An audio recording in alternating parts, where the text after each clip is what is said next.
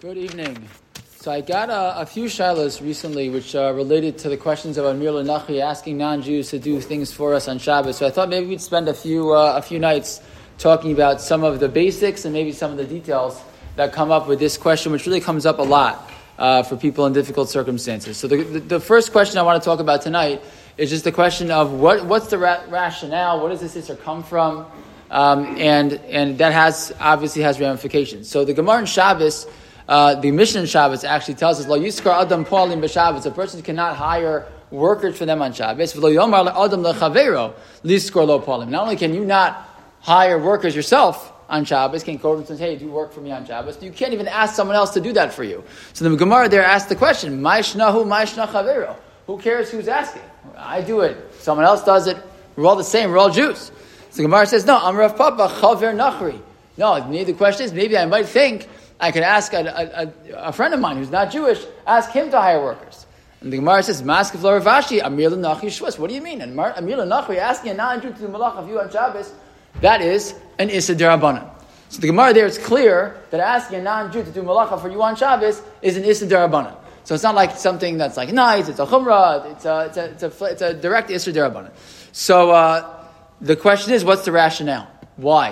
And where does it come from? So Rashi quotes uh, Rashi in St. Parshas Bo, actually, when talking about uh, Shabbos, so the pasuk there says that kol malacha lo ye'aseh that malacha should not be done. So that that language is a funny language. So what does that mean? So Rashi there says afilu.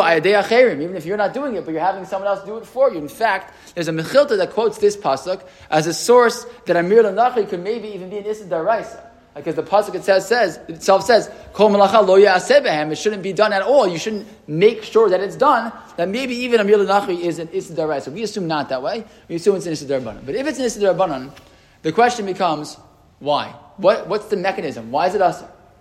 So there, there are two, two approaches that are typically taught. There's a third one we'll talk about in a second also, but the two that are given by Rashi are the following. Two different Rashis in two different places in Shas.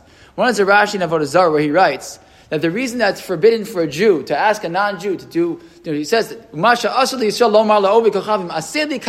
Why can I ask a non-Jew? You know, can you turn on the light for me? Can you, uh, you know, whatever? Can you uh, drive my car? Can you do something this or that for me? Why can't I do that? Zeu mishum davar. Right? What is mimso chefzecha v'daber davar? So it's a pasuk in Yeshayahu.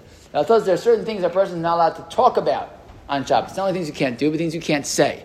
So mitzvah chefzach, you're not allowed to discuss business. You can't say to someone, hey, you know, do you want to make a deal? I'll buy your car for X amount, etc. You can't have conversations about business. But that's mitzvah chefzach.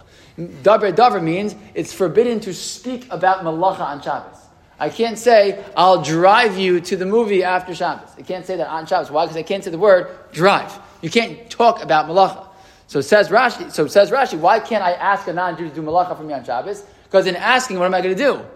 I'm going to talk about the malacha. I can't say, can you please turn on the light? Saying turn on the light, that itself is the Isra of Dabar Davar. So says Rashi, the reason why you can't, the, the Isra of Amir Nachri is, if you're going to start asking non-Jews to do things, lachas for you on Shabbos, you're by definition going to end up violating this Isra of Dabar Davar. There's another Rashi in, in Mesach Shabbos who says a different reason.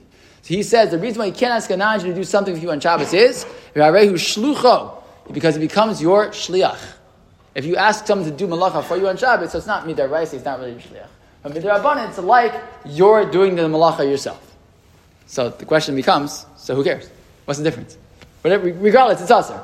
What's the difference if it's because he's my shliach or because I'm saying a prohibited malacha? So the separate gives an avkamina. And he says like this: If it's only because of dabar dabar, it's only because I can't say forbidden things. So then what can I do? I can go over to a non-Jew on erev Shabbos and say, "Hey, when Shabbos comes, I want you to do X or Y or Z for me," right? Because I didn't say anything. I didn't say it. I told him ahead of time, and he does it for me on Shabbos, so it'll be fine. And if it was only an issue of shlichus, I can't make the person my shliach to do something for me on Shabbos. So then I could go over to him on Shabbos and say, "Hey, can you do X or Y or Z for me on Motzei Shabbos?" Right? Because it's not from davar davar, so I can say whatever malach I want. I just tell him to do it on Motzei Shabbos.